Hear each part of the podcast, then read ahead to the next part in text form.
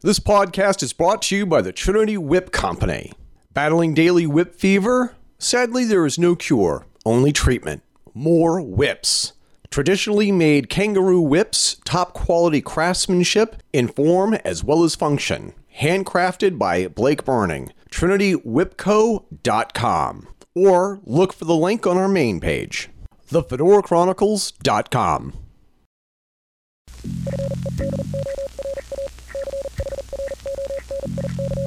This is the Fedora Chronicles Network. This is Metaphysical Connection, episode 55. I'm your host, Carol Fisk. This time, Walt Schnabel, Jim Loretta, and my husband Eric talk about ancient legends regarding visitors from other worlds. And Jim introduces us to the book Zulu Shaman Dreams, Prophecies, and Mysteries. This book discusses how ancient African creation stories paralleled the legends of the Anunnaki. Then Eric and Walt talk about the infamous document from the Brookings Institute published in 1960 titled Proposed Studies on the Implications of Peaceful Space Activities for Human Affairs. Eric explains how this was the most important document of the 20th century and how it laid out the development of technology that would occur after its publication, that same technology we take for granted today. Finally, we introduce our GoFundMe drive to get a very special guest on a future episode. Thanks for listening and enjoy the show.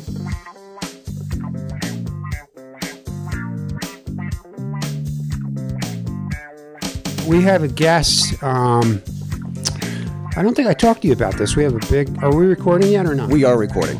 Okay. Uh, we we have a guest coming up. Uh, his name is Walter Bosley. Yeah. Um, Do hair transplant? what's that? Do hair transplant? No, that's a different one. Uh, at least I don't. That, that might be a branch of his family, but um, uh, he has different roots. Don't even give him a little bit of an opening, uh, Eric.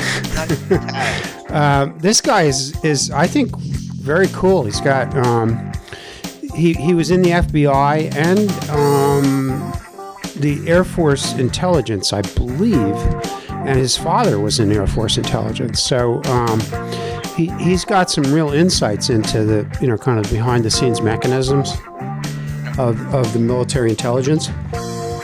And he's he's got a theory about um, breakaway civilizations, how, how there are parallel civ- civilizations that have broken away. Yeah. Um, and one of them is um, that's remember the information I sent you on the NYMZA. Yes. He, he believes that one of them is, is based on this group, the NYMZA, whi- which goes back pretty far. We're gonna we're gonna talk about them today as part of the secret space program. They- Yeah. they, were they were sort of the progenitors of the um, of the Nazi movement, really, in some senses. Uh, they they they were um, they were heavily involved. They, they were actually a, really a group of Prussian um, industrialists and scientists that got together and, and created, um, started working on new propulsion systems Okay. back in the 1800s, believe it or not. Yeah, I believe it. I think Um, that's why there, you had so many airship sightings back then.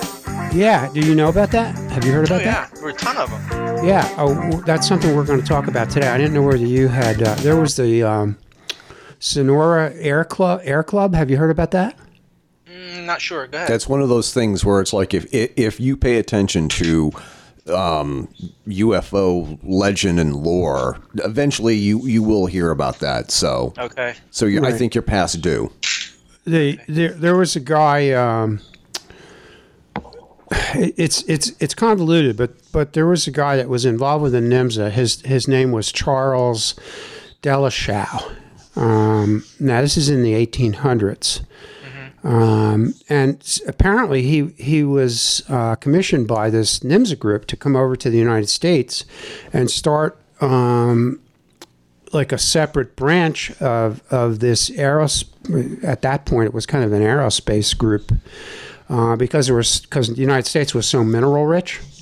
Okay. and and they they developed this substance called NB gas which nobody really seems to know what it was uh, I'm getting kind of into the show right now but um, I, I wanted to run this by you to see how much of this you knew Jim um, this is this is a little little quiz for you Jim uh, so Okay. so this guy um, Dellschau came over to the United States and he, he moved from, started on the East Coast and he moved around and he ended up in Sonora, California. And, and apparently he was a he was a physicist and he, he was working with this NB gas and th- this gas was um, was the first attempt at anti gravity. So they they developed these airships, this Sonora Flight Club, and and people were were sighting them, spotting them. And what they were, they were like balloons, sort of. They were they were kind of oblong, uh, but they had propellers on them. So so they were really strange looking, like on on both sides. Uh, so uh, this group then, after using the resources or whatever they needed from the United States, this gradually worked its way back to back over to Prussia again. And this was really the very very beginning of the uh, of the secret space program, really, which is what we're going to talk about today. Oh, that's pretty cool. And I then- did not know that. And then later in his life, uh, Charles uh, Del- um, he he became an artist, and he started doing paintings of these watercolors and and I think oils of these airships. And there, there's a book of them. I mean, you can actually see them online. Um, and and this is something that Bosley talks about, and he'll probably t- go a little more in depth. We're, we're he's going to be on the show May 11th. By the by the way, I've got him booked, so he's Okay. he's uh, he's a pretty tuned up guy. He's he's got several books out. Um, so so he says that um, Trump's uh, relatives were involved with this group over in Prussia. Trump is a- actually has German roots. His his name is really pronounced Trumpf. Who, Donald Trump? Donald Trump, yeah. Drumpf. Tr- well, all right. Trumpf. Okay, Eric. I'm sorry, I don't mean to be a dick. You don't have any choice, Eric. That's just the way you are. it's genetic, it runs in my family. Well, interestingly enough, though, um, one of Dellschau's paintings has Trump on one of these airships, painted on one of these airships. The name Trump, or what is it, Eric? Trump. Drumpf. Trump. D R. Okay. D. Drumpf. Drumpf. Drumpf. It's the sound that it's the sound that uh, the a pigeon makes when it when it hits a window in a skyscraper. Yeah, yeah, on on on uh, Trump Tower. Exactly. Uh, so th- this is the to me the really cool part is that Trump's uncle, I think it was his uncle or his, maybe his great uncle, was uh, was an electrical engineer, and he's the guy that got took possession of um, Tesla's documents when he died. No way. That, that's uh, pretty interesting. Stuff. Is is that is that not an outrageous scenario when you That's think about the whole connection? That's- the whole yeah. thing with how the family made its fortune and now he's the president of the United States. Right, and and he he apparently made the statement that he looked at the documents and yeah, there was some interesting stuff, but not really anything of consequence. That's apparently what he said. So If that's true, that's that's tragic right that's there. that's nonsense. That's ridiculous. That's nonsense. what you mean if he actually saw it or whether or not he No, thought he, there I'm sure he saw it and, and realized that there was good stuff in there and, and just diminished it. You know, like like they did with Tesla forever. Sure. You know. So anyway, I thought you'd find that in- interesting, Jim. So this this guy Bosley has a lot of knowledge about that.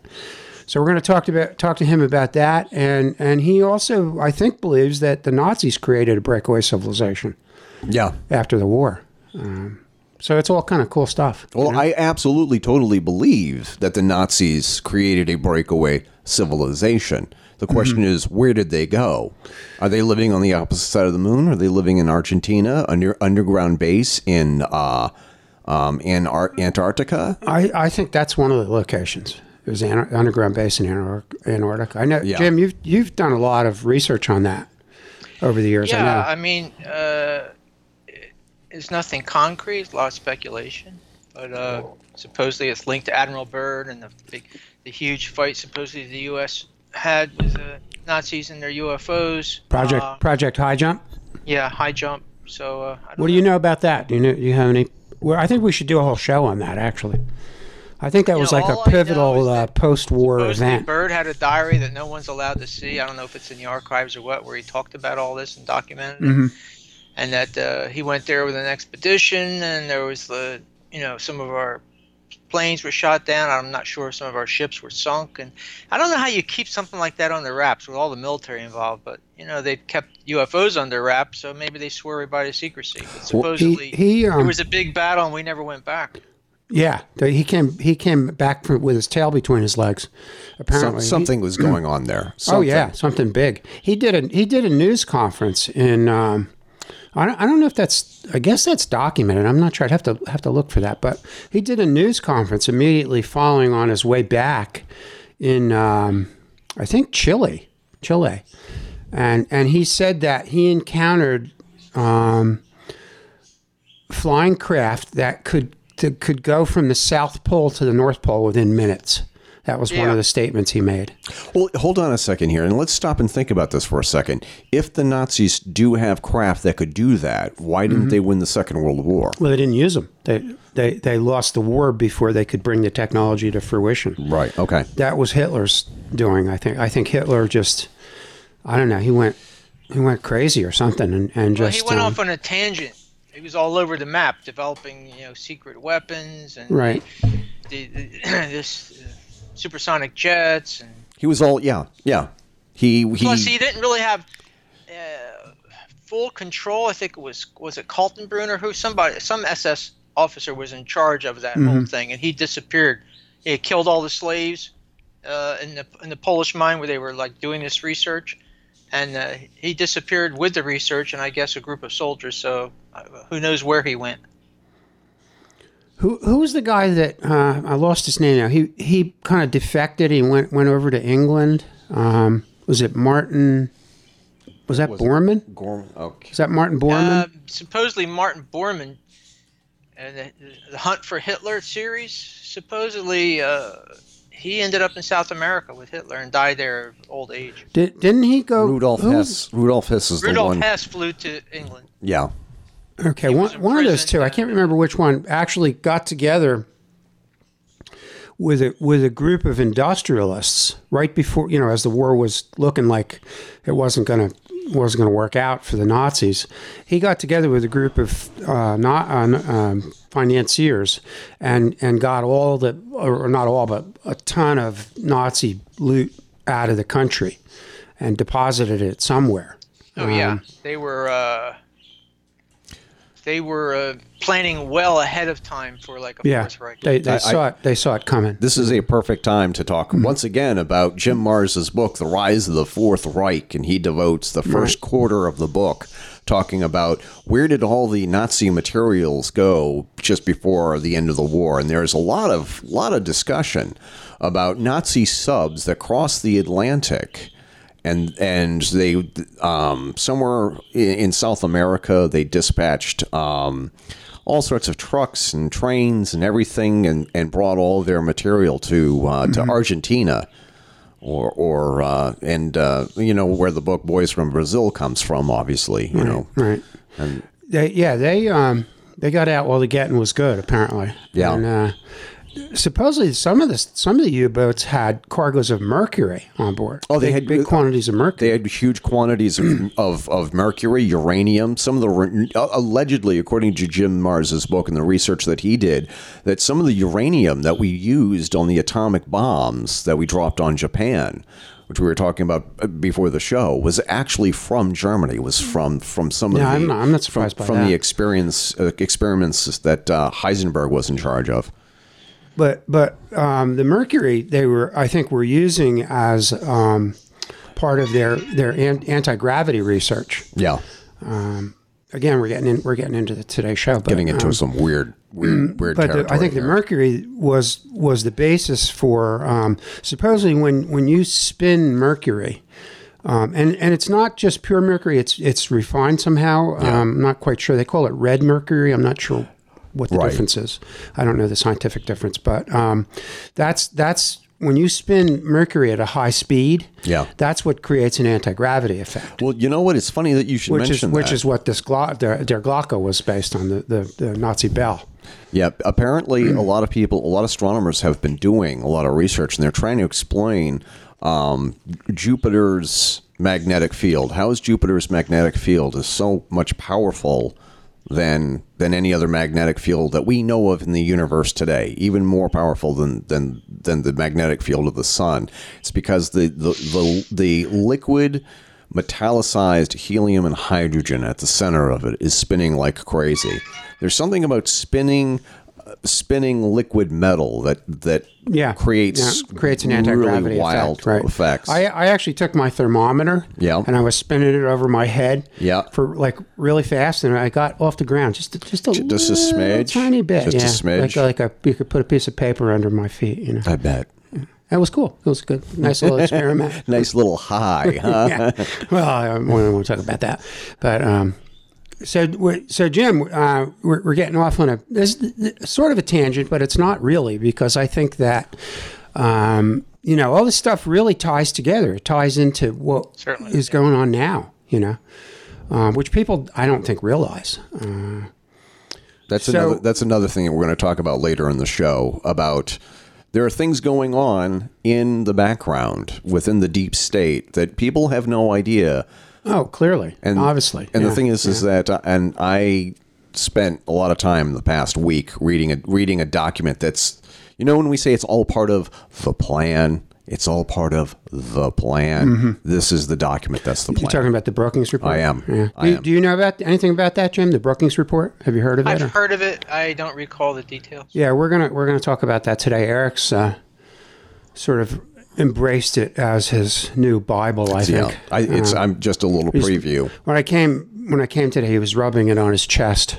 So, I, I, Don't I- lie. I- it wasn't in my chest. well, I, I, I, my want, I wanted to keep it clean. but I, I, I will say we are going to have links. We're going to have links to it, and we're going to have um, what I think are some of the most important paragraphs in the Brookings Institute document. Right. And the, and the, Which I- was commissioned by Eisenhower, we think, anyway. we we're pretty sure. And uh, uh, and on top of everything else is that this is the blueprint, and it pretty much predicted modern life as we would be living it today. They predicted so many things that we take for granted today. It's not even funny. uh, above and beyond um, what what impact uh, the realization of alien contact would have on. It, the, it's. I mean, I, I How I'm, big is that sucker? I, I I've not read the whole thing. It's only well. The thing is, is that it, yeah, the the way that I've been report, reading it, right? it's it a report. wasn't like it's a, a book or anything. like it's like a couple. It's like 160 pages. Yeah, well, that's pretty long. But it's like when they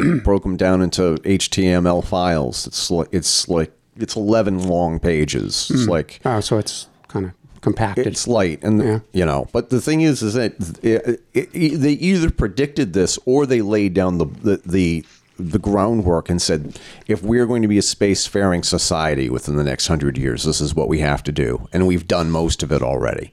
right. I, I actually think Eisenhower was a who who we think may have been the one that commissioned it, or or at least you know he was part of the whole thing anyway. Um, I think he's a bigger player in all this than than people realize. I think he's got a bigger piece to this than you know this secret space program and the the whole alien interaction with, with the human race. There's a lot, things there's like a, there's a lot of things going. on. Oh, and by the way, and another thing in Eisenhower's farewell address, warning about the unwarranted authority granted to the right. That's the famous. Uh, to the uh, military industrial complex. He was talking about this document. I, I don't doubt it. I don't doubt it. Yeah. That and that's that was pivotal. I mean, he, he was giving us a big clue as to what was Yeah. going on. Yeah, In, in- what's that? He certainly was. Yeah. Very. So um, yeah, I, I sent you guys that that um, little piece on um, on uh, Eisenhower's great granddaughter. Now she's unfortunately she's positioned herself, and and I, I I'm sure this is tongue in cheek.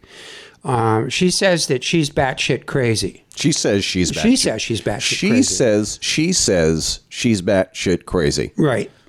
And every and and a lot of skeptics are, are picking up on that and, and and I think she's doing that in a like kind of kiddingly, you know. But she claims um, apparently that she was recruited for a to be part of a colony on Mars. Um, what do you guys think about that? I mean, is that Well, uh, you know what? My good friend has told me in passing, uh, more than once in our conversations, um, that you know the whoever the powers to be are, you know, have already planned to leave Earth. They they know they've screwed it up, and they've been like jumping They have like uh, teleportation. They, they, they call it jumping, jumping to Mars and other planets. That they have a space fleet. That they're like they've already made plans to leave. So yeah, I absolutely believe that what she's saying is is quite possibly the truth. Are you talking about using stargates to? Uh, they never never never got into specifics. They just yeah. said that they, they have time travel, Mhm. and that the, the, and they also like you know uh, have already been to other planets. Uh, that they're able, they have the ability to jump, but that's like so buried in uh, you know in secrecy that we'll never hear about it. Which is kind of what I wanted to talk about in my alternative section today, if there's time for it. No, Oh, go, go ahead. Go for it, it. go yeah, for go it. for it. We're, we, we're just Okay, I'm- we got I'm off gonna- on a little bit of a I'm going tangent. to uh, like like uh, di- divert from my usual like news of the week, and just go into what what everyone's been talking about, you know, hoping for is disclosure. And my contention is, you know, we're all dreaming. There's never going to be disclosure, and when there is disclosure, because they lie so much, it'll be a, an assortment of truths and half truths and distortions, and like we'll never ever have uh, true disclosure. But my contention is disclosure is there if we're willing to open our eyes. You know, it- it's in the lore of the so-called primitive peoples around the planet. If we're willing to look at it and believe, the cl- disclosure is already there. And what I would like to lead into with that is the the book that I highly recommend to everyone is called Zulu Shaman by uh, Vuzela Maz. How is he pronouncing it? Credo Mutwa. Credo Mutwa. Mhm, And basically, He's the guy that he's the guy that Da- Da- David Icke has has done a lot of work with him. And yeah, I'd like to just uh, piggyback on, on the email I sent you, Walt. Basically, th- if you listen to this, it makes sense in, in terms of like the Anunnaki. Sorry, Eric, and Nope, everything else. it's okay. and get your bell out, Eric. Get the bell out. Come on, I'm waiting for it. Ding ding. they're, Anyway, they're Glocke. in, in their in their lore, uh, the first people on Earth were red, uh, and that uh, the stories that have been passed down to them is that Mars was ruled by a race of women. Men were secondary. They rebelled. There was a terrible war using devastating weapons, which makes sense. There's no more atmosphere. There used to be oceans. I mean, Mars was devastated, and probably the planet that, it, that is now the asteroid belt uh, fell victim to that violence right. and um, Well, the remnants, um, the survivors, were uh, traveled to uh, the Sirius, the Dog Star, and there they were welcomed by this race of fish people, and the king of the fish people was called Nommo, and that that goes that that name comes right from the Babylonian legends of the Anunnaki. Mhm. Uh, and supposedly they were allowed to live peacefully alongside of them, and then the, the humans uh, evidently killed one of the fish people, and it was uh, there was a war, and uh, they were uh, you know cast out, and he he put he had mercy on the humans though, and he put the, in charge of the humans his two sons, and I think that was Enlil Enki, and they according to them they hollowed they made a they hollowed out an egg and transported the humans to the earth. Well, that was the moon. And they tra- they the humans begged not to go back to the red sand planet, which was Mars.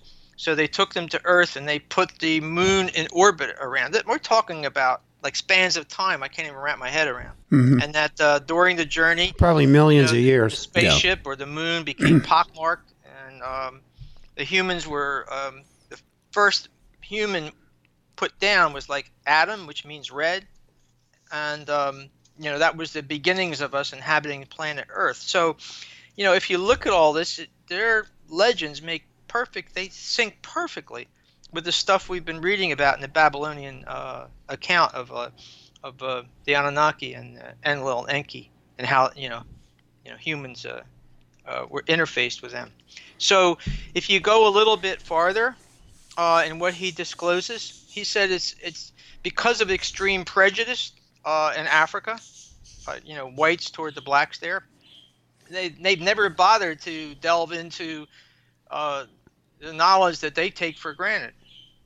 They they know they've been visited and are still visited by various alien races. Um, and they describe each one. I mean, I could go into that, but I don't want to take up the time. You can go into the book and, and look at it for yourself. And there's one particular creature and I think you mentioned this before. Well, I don't know what name you used, but there's one very fearsome alien. Whenever that alien shows up, uh, there, there's a lot of violence and war that starts on the planet or in a certain area of the planet where they visit. So, and you, Walt, you had talked about um, some some kind of race like feeling on feeding off the fear and violence that it creates amongst us. Uh, you had a name for that. but I Or the archons. Yeah, the Archons. Yeah. Yeah, exactly. So, um, he he he gave a fascinating account of the different type of uh, alien races. Uh, he was abducted uh, for three days, and um, he he said that was like a, a, a real horrific experience. He says some of the alien races that come, he described what they look like. Some are benevolent. Some give uh, mankind knowledge. Um, there's there's one race that I guess they kind of look like um, Aryan looking. He says they're type they're benevolent and they, they they try to help and they try to share knowledge. And there are others like uh, that almost look like half machine, half uh, you know uh, bio creatures that um, are very strange looking. Like I mean, cyborgs, kind all of. Yeah. this stuff, if you read it, it it it resonates with all the other pieces of information uh, that we've talked about and that I'm sure you guys have read. So, I really encourage anybody to pick up this book and just go. You know, if you don't want to read through the beginning, go to the middle of it and just just look at the section where they talk about aliens. What's I mean, what's they the, take it for granted. what's the name of the book again, Jim? It's called Zulu Shaman by Credo Mutwa. Yeah, you know, the problem um, with this is that people just view this as primitive kind of folklore. That's you know, what he be- said. one of the things is is that you know the primitive um, people don't have really the language to describe these things, and and so it comes off that way. You know, it comes off as almost like a um, like a myth or something, but but it's really based on on real knowledge. I think anyway. That absolutely is, and he he validated what uh, Artie Six Killer Clark talked about, you know, in, in her book series. Right, uh, he right. said that the other people that have the same knowledge that the Africans have are the Navajo, hmm and that uh, as a as a shaman leader, he wears certain symbols so that when the aliens come, they know that he's peaceful and they, they are. They, they can communicate with him that he's open to that and he says amongst the navajo you know the same thing the chief uh, when they're visited the chief goes out and there's offerings and like there's almost Mhm, like a mhm. you know a peace offering. And and they uh they interface. And that's you know Ardy Sixkiller Clarke has talked about that quite extensively in her books. all, all the indigenous peoples have have very similar creation stories and things like that. That um, absolutely. that all kind of overlap, you know, and people Yeah, discount those as just, you know, primitive stories that they've made up to explain things because they didn't understand it. And and I think that that's nonsense. I think that they have a vast amount of knowledge that some, you know, from from my experience with with dealing with Native American elders, they're they're very unwilling to share a lot of what they know because they know that it won't be used in a proper way you know and and people will disrespect it and not not give it the you know the the respect that it deserves so you know we don't we don't even really have access to all of the knowledge that's out there um, I know this guy has shared uh, Credo Credo Mutwa I think that's how you say his name yes has has shared a lot of what he knows. He's he's getting pretty old now. He's he's probably not He's going to be his around too much longer. Yeah. yeah he's in his 90s for Yeah. sure.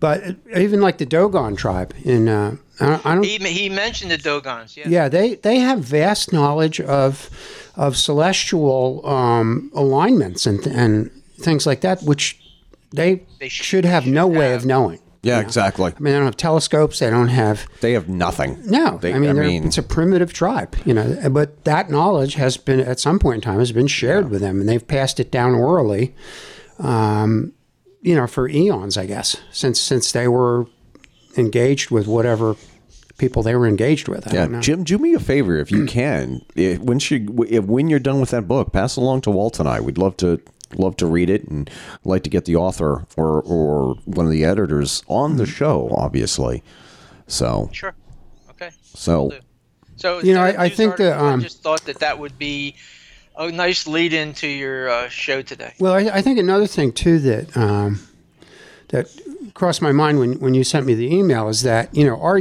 not only our solar system but the universe has a rich history that we have no knowledge of. No, of course We're- not. We're very little knowledge. and we're going to talk about that. and, and I think that Lucas um, downloaded that from somewhere. I, I don't know where he got Yeah. his Star Wars premise from. Um, here, here's another interesting thing, um, kind of segueing on that, and, and I don't know if you guys know about this. Do, Jim, does the name um, Leslie Stevens, d- does that ring a bell with you? No, why should it?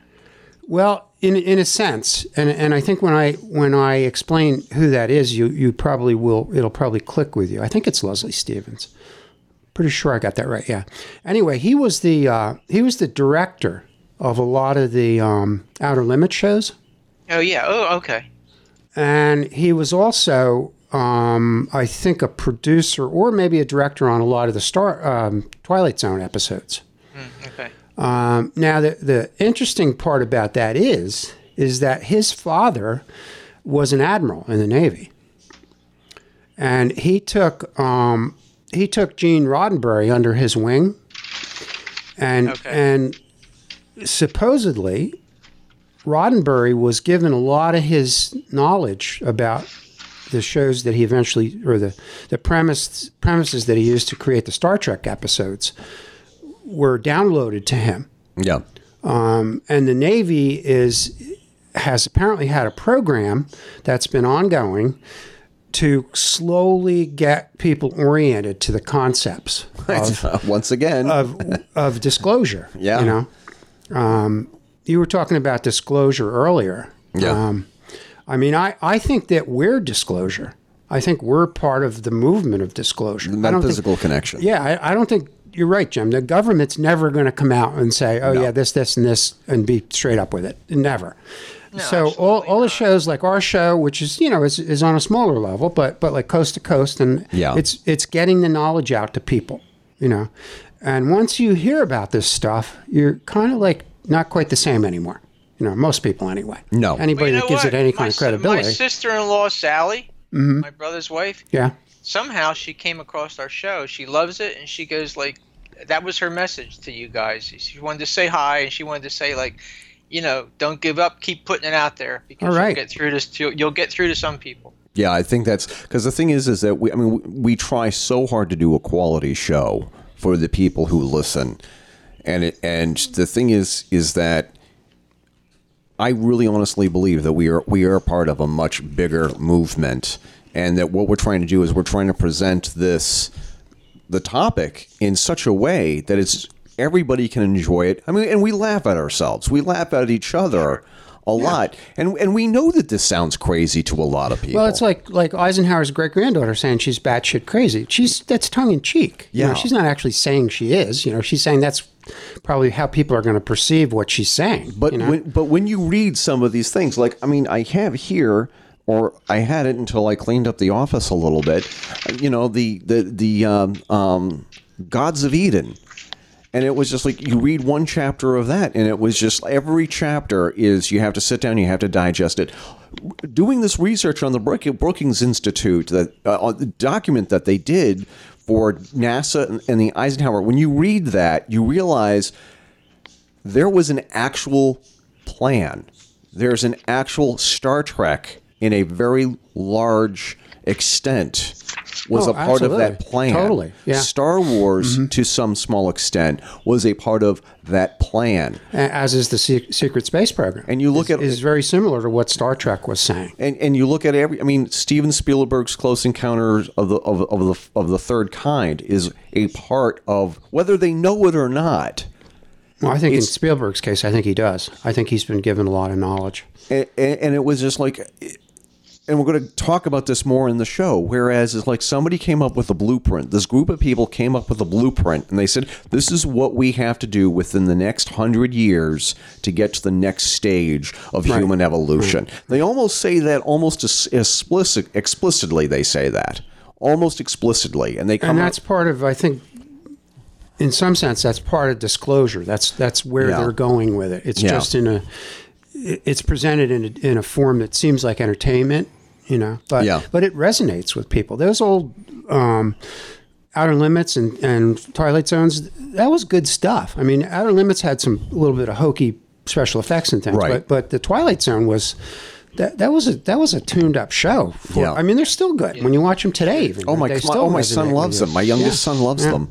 You know, a, a little a little side note on the on the um, on Leslie Stevens being the um, having having the father being an admiral.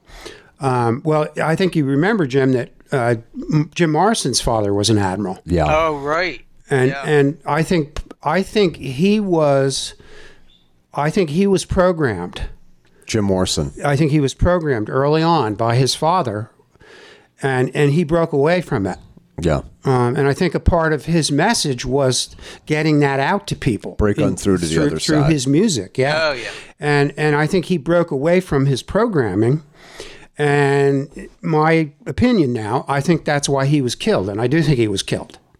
I, I don't. I, I don't. I st- always have had trouble believing Yeah. that. I mean, I know he had you know problems with alcohol and, and drugs and stuff, but um, I, I do think that he was taken out uh, because of that reason. I think he was he went against the he went against the company line that his father. He and, and that's why he disavowed his. Remember, he said his family was all dead. yeah, I don't. You remember that some point where he was he was going through customs or something? And they asked him about his family, and he said they're all dead. And then people realized that his father was actually an admiral in the Navy. You know, so I think it all kind of ties together. And the Navy is where all of this this is where that. Yeah, stuff funnels through. It's like a you know I've heard that clearinghouse. over and over and over again in many different resources, and you probably have too, Jim, haven't you? Yep. All this stuff comes through the Navy. You know, it's it's it's what uh, it's the agency for that for whatever reason. I I don't know why. You know, and that's you think about the Philadelphia experiment. I was going to mention the I, Philadelphia. I jumped on. I jumped. I preempted you on that, Eric. I'm telling I you. kind of read read your lips, Eric, like George Bush. I do. I do often. read my lips. I do often. Often mutter to myself. I myself. have pneumonia. Read my lips. I've got pneumonia again. Now, I'm going to tell you. Oh, I opened the door for Eric to do his George Bush imitation. yeah. yeah, Unfortunately, The door. That's Oper- okay. Let him. Let him have some fun. I will. Okay. Oh shit. Well, anyway, that's all I got this week. I hope you guys have a great show. I've got I've got one other thing um, that that I wanted to talk about, um, and I just forgot what it is. oh God, what had it? It just jumped right out of my mind. One thing I wanted to do as a like a final thing uh, while you were still here, Jim. Um, what was it, Eric? Help me out here. I didn't tell you about it. Uh, you can't help me. Anyway, I'll probably. I I, I, I especially wanted to run that thing about the. Um, about the outer limits and the um, and the Twilight Zone and, and those things There's a- being there's a- sort of precursors to. Uh, yeah. Oh, I, I, I know what it is. It just came into my mind. There's a movie coming out. I think tomorrow. Okay. Um, it's called. Here, let me get my show notes here. It's called Phoenix Forgotten. Oh, really? Have you guys heard about this? Is it is it going to be in the theaters? Or? It is. It's a the- theatrical movie. Um, it's about. Um, obviously, it's fiction, but it's based on the the Phoenix UFO sightings. Oh yes, Oh, yeah. yes, yes. This is in the, when was that in the nineties? oh my oh my God! What it was 95, 96? Um, so it's it's it's one of those found footage deals Okay. Yeah. where um, three um, young people disappeared the night of the of the sightings, Oh, so it's and they not. took some footage. And um, no, it's not like a documentary. it's, it's like fictional. fiction. Um, however, the good news is that Ridley Scott is involved with it. Well, then He's that a- means I have to go see. it. He's a um, he's not like directly involved. He was more like a um, creative advisor, but he liked it. He liked the premise and he liked the the end product. So that's that's always a good sign. Ridley Scott's like amazing, amazing genius. So. Uh, that's what I wanted to run by. I didn't know whether you guys had heard about that or not, but I think it's coming out tomorrow, April 21st. So might be something to check out. Yeah. I'm looking at I'm looking it up right now, and I think that it's like that's one of those things where I think you and I should take a we should we should do a road trip. Absolutely. Yeah. Without the LSD. I I, I was I had I was did not mention LSD at oh. all. Like, No, I, I was thinking about the like Jack Kerouac kind of road oh trips. oh you know? oh okay Road all right. trips. Get it? No, Get we it, should. Eric? Yeah, yeah, I got it. I got it. Um, yeah, no, I, I think that we should definitely see it and and I'll be Jack Kerouac and you can be Neal Cassady. Okay. Uh, or you can pick your character if you want. Okay.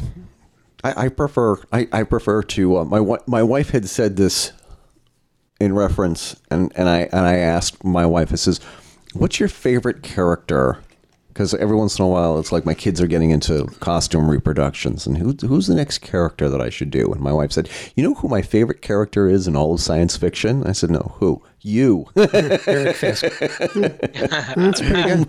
my, my wife said that I am her favorite character in all of science fiction I don't And, know and how a- much did you pay her to say that? I didn't pay her to say anything. That's the that's the sick part. She That she, is that is sick. she volunteered that information. She, I'm her I'm her favorite hero in all of all of science fiction. This is Eric's fantasy life coming out now. Hey, you allowed to have fantasy?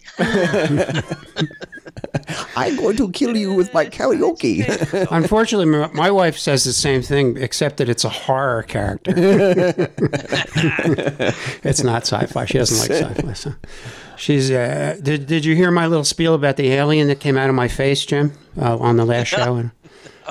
I don't know if you had time to, to listen to the last show. Or not. You should, yeah. I had facial surgery, and it, there, an alien. Remember the noise where the, when the alien came out of the guy, like, and it like ran ran off the out of the room. That's what that's what happened. let me just let me just give you a little more background here. So the thing is, is that so so I was editing the show, right? And of course, Walt is talking about it, and I inserted the audio from Alien. That was good, Eric. That was good. That was good. And of course, I played it for my wife and kids. And it was like the thing is, is that my wife's not familiar with the movie Alien, but she knew exactly. She's How could only she be married to you and not be? she's only seen it once. Okay, well, that's Okay. hard to imagine. But It's sort of like the thing is, is that there are three kinds of movies in this house. There are Carol's movies, my movies, and our movies.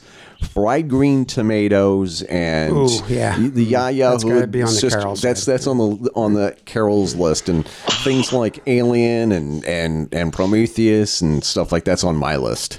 So, I- so I had this, I had this cyst removed from my face, Jim. So I told my wife, she was waiting in the waiting room, um, that if you if you see a little alien running through down the hall, you'll know you'll you'll know where it came from. Yeah.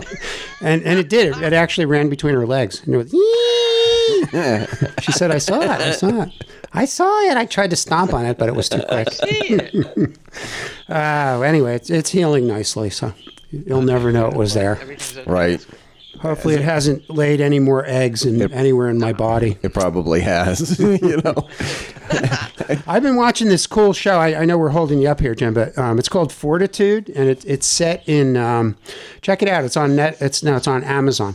It's set in a like a colony that's in the in the Arctic Ocean, and Yeah. it's like a mining colony. Yeah. and and they dig up this mastodon Really. um, carcass, and it's got some kind of infectious bacteria in it that like takes over the town, and people start. Um, it, it's sort of they, they sort of turn not really like zombies, but they, they get like real freaky, and they um, some reason they they hit the people their victims on the head with whatever they have like the, right. like um, one kid they thought he had they thought he had the mumps but he actually had he, he was a kid that found a piece of this mastodon Yeah. he brought it home and he got this like weird thing going and he ran out now now you got to remember this is like an arctic atmosphere so he it's like way far up at like at It's the sort of like Circle. the thing. it's like a mining It's, it's sort of like the almost. thing. It is very similar to that. Yeah. So he ran out like in the middle of the night with just his pajama bottoms on and Yeah. went into this guy's house. And the guy saw him outside. He was like, "Whoa, what's this kid doing out in the cold?" And Yeah. he brings him in, and the, he's looking at the kid's feet, like trying to warm him because he had bare feet. You know. Right. And the kid takes a cutting board, clunks him on the head, Yeah. and then proceeds to cut him open and like um, put the like infect him. Like Right. It's, it's like Okay. they he he actually put the the spores or whatever this virus this Right. vehicle is into Yeah. this guy. See, yeah. And so now it sort of like takes over the whole. It's taking over the town. It also it also It's really reminds cool. It's it a cool al- show. It also Check it out. It also reminds me of of an episode of the X Files, one of those ship in the bottle episodes. yeah. Whereas yeah. It's, like it's not probably a new new concept, but it's, Right. but it's well done. So it's uh, Right. worth checking out. right. Okay. So anyway, so anyway, Jim. So we've kept you way over time, Jim, but That's okay. But we it was a good. Normally I'd be fine, but I got so much to. I got to run the office supply. They two missing documents. They just told me that I need to fax to them. Hey Jim, before you go, send Sally my love. I haven't talked to her for a long, Oh, long time, and uh, tell her thanks for the kudos and. Tell her to keep listening. She's a, she's a very special lady. She always Yeah. has been. I always got a real good vibe from her. So And, and you know what? She's cool. S- send me her address, Jim. Okay, we'll do. All right. Talk to you later, Jim. okay, Jim, take it easy, man. Guys, it's great interfacing with. Same here. Bye, pal.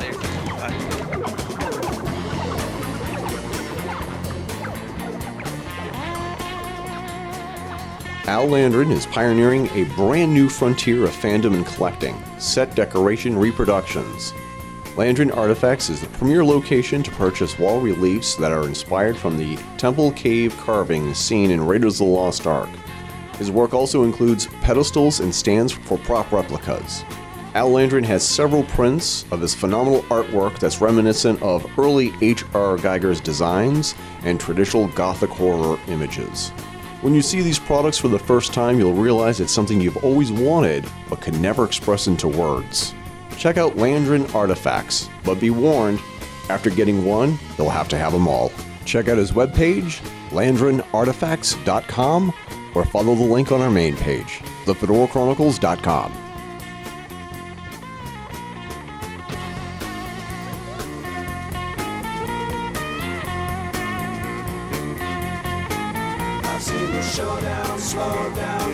in town, turn around to boys in the military shirts. I keep my eyes on the prize, on the long falling skies, and I don't let my friends get hurt. All you backroom schemers, power trip dreamers, never find something new to say. Cause you're the same old story, it's the same old grind, and you've got some heavy pay. I'm the space cowboy, bet you weren't ready for that. I'm the space cowboy, I'm sure you know where it's at, yeah, yeah, yeah,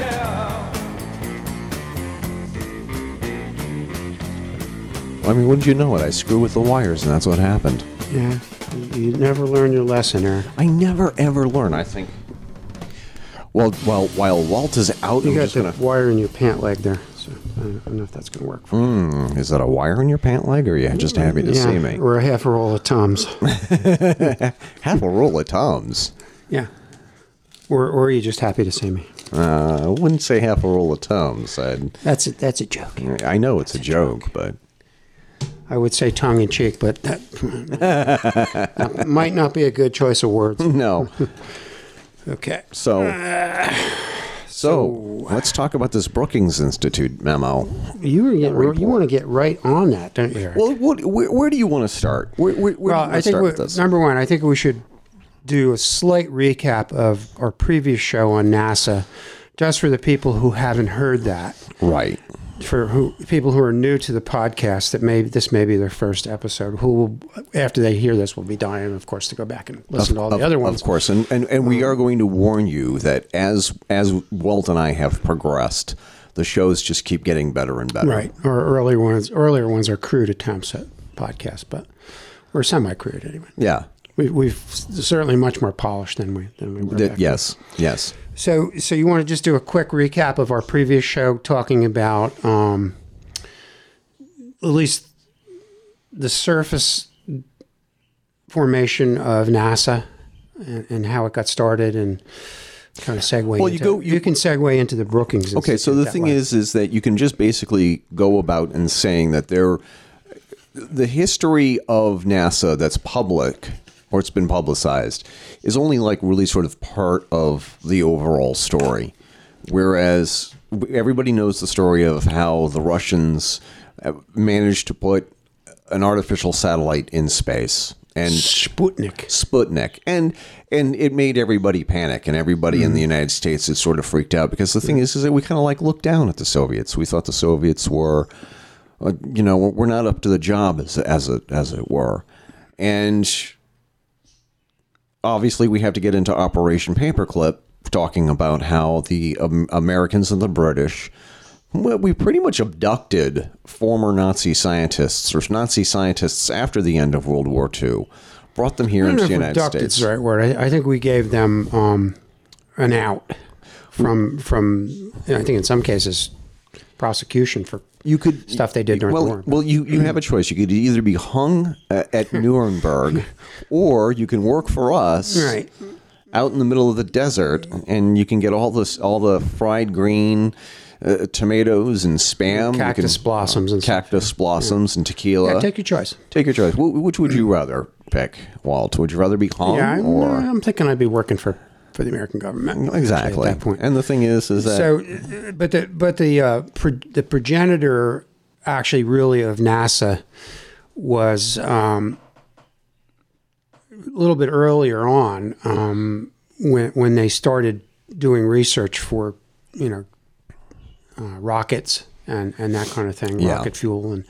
Um, but then the Nazi scientists came over and, and really amped up that whole that whole thing yeah, absolutely. and um, they they were doing a lot of research pre-war and in the during the war to you know they, they developed a lot of technology that then became United States technology, Yeah. including, including the atomic bomb. I mean, there's no there's no doubt that you, you can look at what the Nazis did with rocket rocket technology, and the Nazis were definitely ahead in the rest of the world in regards to not the, the, mm-hmm. the rockets because of the the V one and the V two and eventually almost the V three.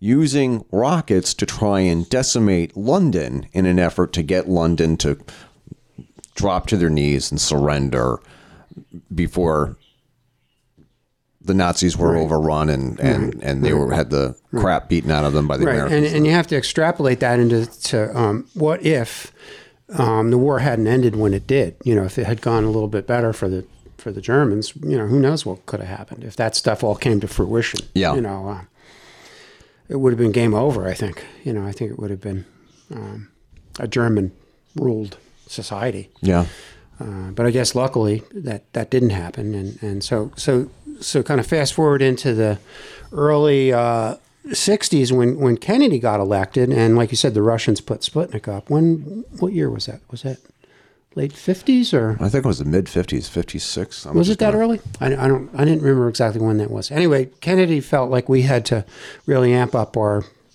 our endeavor in terms of space exploration. And he really kind of created the Apollo program. 57. 57. Yeah, that sounds October, right. uh, f- October right. 4th, 57. Okay. Um, and then the Russians had really had the jump on us in a lot of ways. And that Yeah. probably was the German paper. Well, it wasn't paperclip for Russia. I don't know what Whatever they what called it. They had their called own equivalent of Right. paperclip. The Ruski uh, version of that. Yeah. um, Project Drink Vodka or something. um, so, yeah, so so Kennedy kind of put the put the space program on steroids and and said that We will. challenged challenged the government to Right. to to to get a man on the moon by what did he say 1970 1970. he wanted to By the end, by the end of the decade. So that's really how the Apollo program got rolling, and, and how our how NASA really got formed. you know, in Allegedly. in in allegedly. That's the a- in a big official story. right? Now, as it turns out, there's really two NASA's, or or maybe even more. Right. Um, there's the NASA we know, which is which is the kind of the face of NASA, the public face that we all know about, and and it seems like it's a pretty benevolent group that is really trying to just further the the um, mankind in terms of creating vehicles and things that are going to go off into space. And, Yeah. and although that's kind of flatlined now, that That we, we're not really we don't really seem to have a concerted effort to go out into space. Well, that's changing. That's mm. that's changing. Mm-hmm. That's and that's debatable. But Well, for a good amount of time after we went on the, well, you know, after we made it to the moon, and then they did the, they had the uh, space shuttle program and those kinds Right. of things. It sort of doesn't seem like it's made a lot of progress. It's, We've made- it's been defunded a little bit. I think we have made human at least that part of NASA. we have made incredible Mm-hmm. progress with the unmanned space program, especially with Hubble, the the Mars probes, um, the the uh, the probes for the for the outer solar system, Mm-hmm. including Galileo and Cassini. Uh, you know, I mean, we, and we I mean we landed a space probe on on the moon Titan. That's a pretty huge thing. That that is But in terms of manned, but as far as manned exploration, we have focused not so more much. on low, just or, or just Earth orbit. at least in, in the NASA program that we know. Yep. Now, apparently, there's two other secret space programs. y- ex- Um, yep. And one of them, as probably a lot of people don't know, apparently was started by Kennedy himself. Yes. Um, And and what I think he realized was that, you know, in order to actually get anything really done, it, it was going to have to be some kind of a covert um, process. Yeah.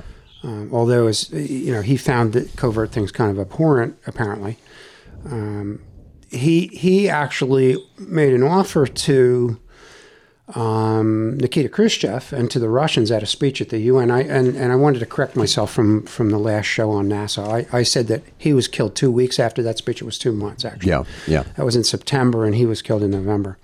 There's Um, also other things going on at the same time. Well, yeah. I mean, he, he there was a laundry list of, It's it, it's hard to of determine. reasons why Kennedy was killed. It's but it's hard that to might try- have been part of it. or- It's hard to determine which was the final straw, whereas the the secret internal cabal led by LBJ Right. and Curtis LeMay had as said. as the comedian Richard Belzer says, um, it's easier to figure out the people who didn't want to kill Kennedy yeah than than the people who did. yeah So, um, so Kennedy got this this I, I believe anyway got this secret space program rolling, and and there's actually two yeah um, covert ones anyway. There's there's one that's run by the Navy, and there's one that's run by the Air Force. Uh, now the, the the Air Force program is more aligned with planetary defense. yeah. Um, Defense against who? Well, we don't know. That's the thing. We don't know. Um, and this the Navy program is is more about deep space, going out in deep space, more Yeah. along the lines of what we see in Star Trek. right. That that kind of mindset. Um, Keep in mind, this is all alleged based on. oh yeah, this is it's alleged. There's there's a lot of people who have come out and talked about it. Right. You know. Um, There are a lot of people who have come out and they have said that they've been a part of these programs. and Well, yeah, there's a guy. There's a guy Corey Goode, who who um, allegedly was part of the, I believe the the Navy program. Yeah.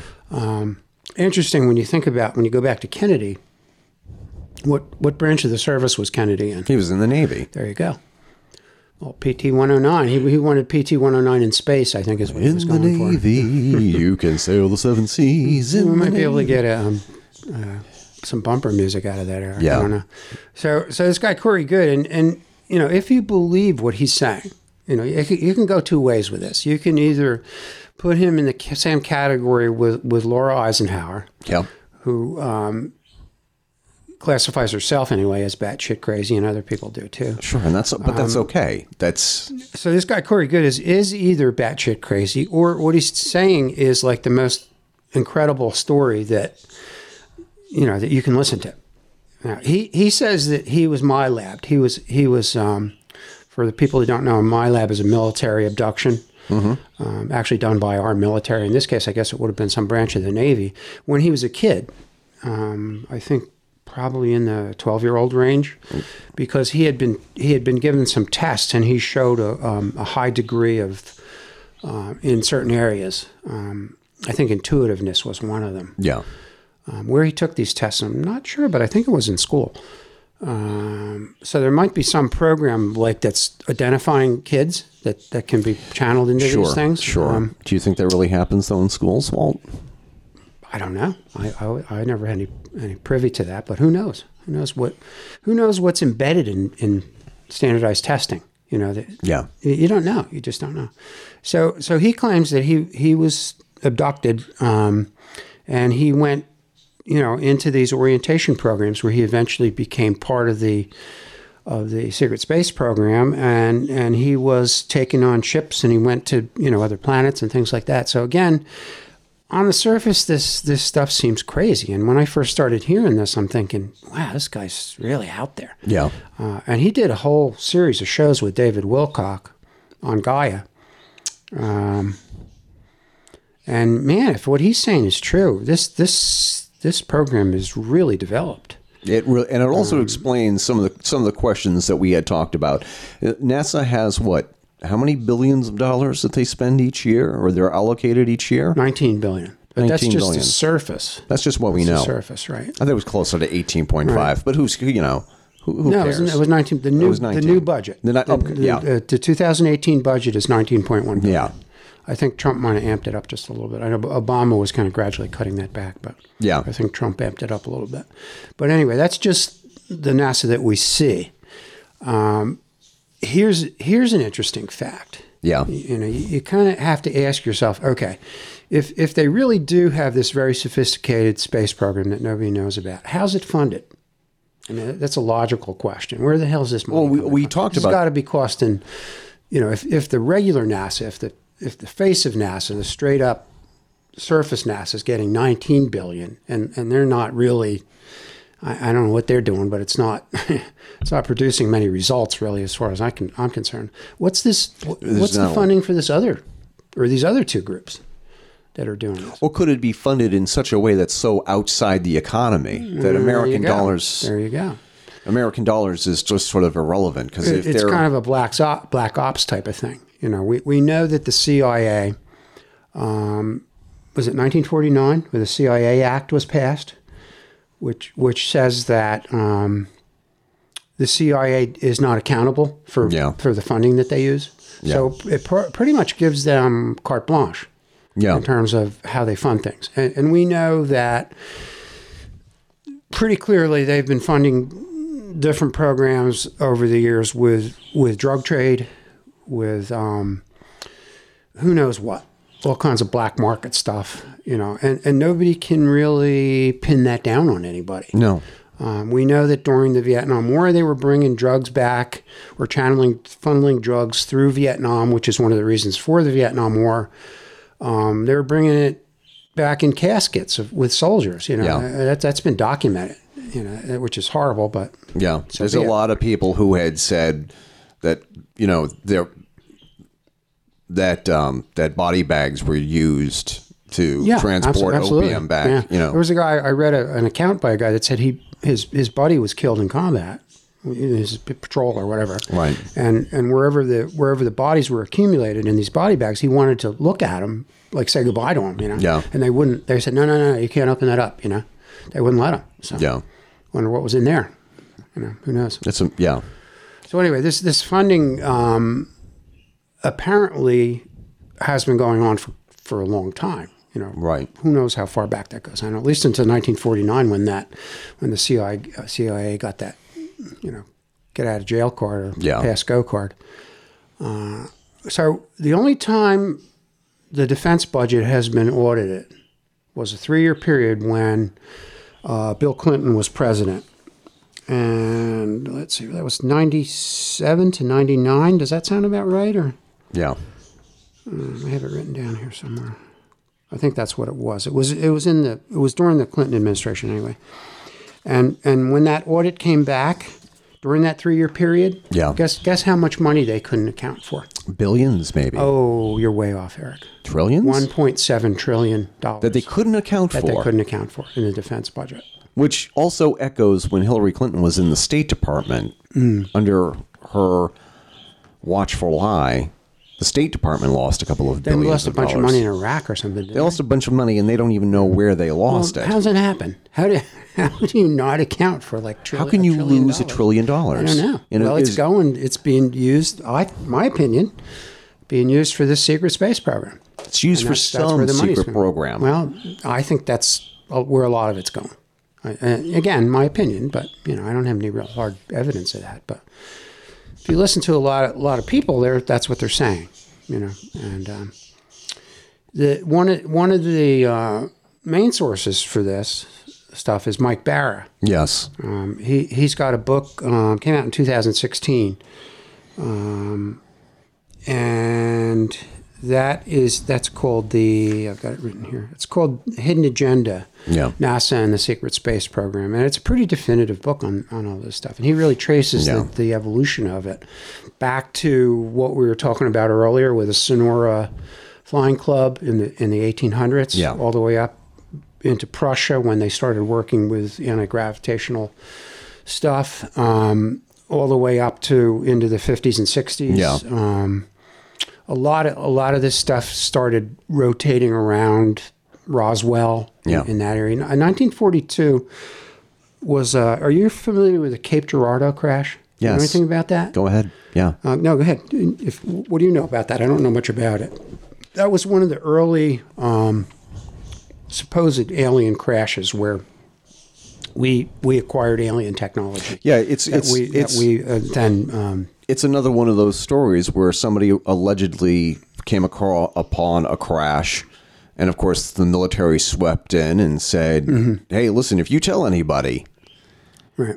you You're know dead meat. you're dead meat Right. and this predates Roswell. by the way.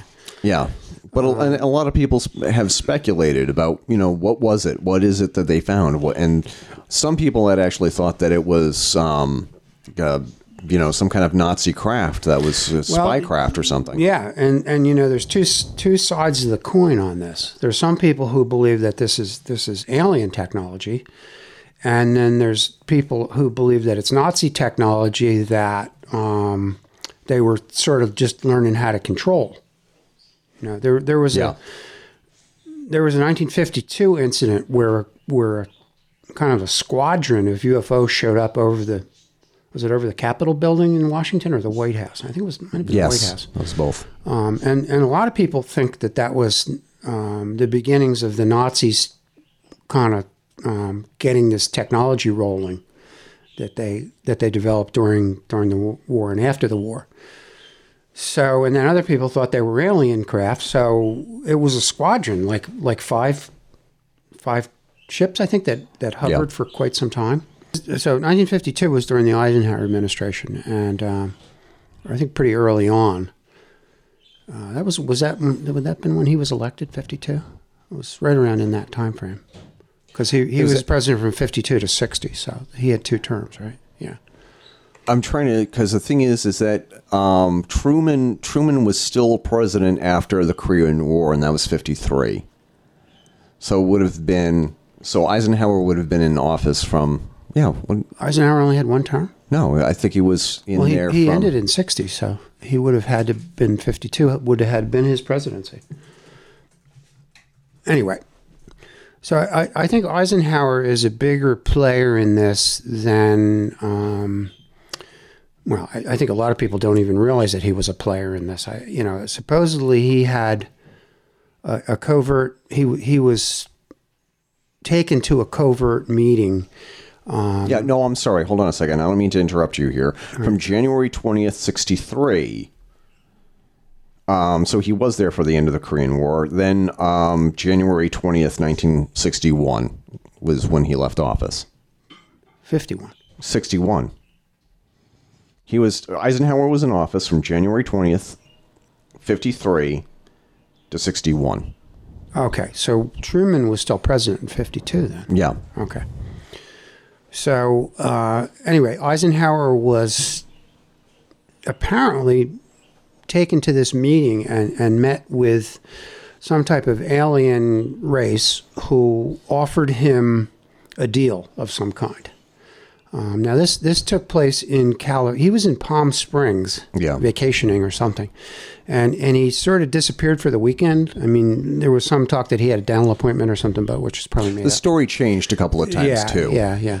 Um, and now that now the both factions of the of the secret space program have their own bases. the the Air Force faction is they're they're based out of Area 51, mm-hmm.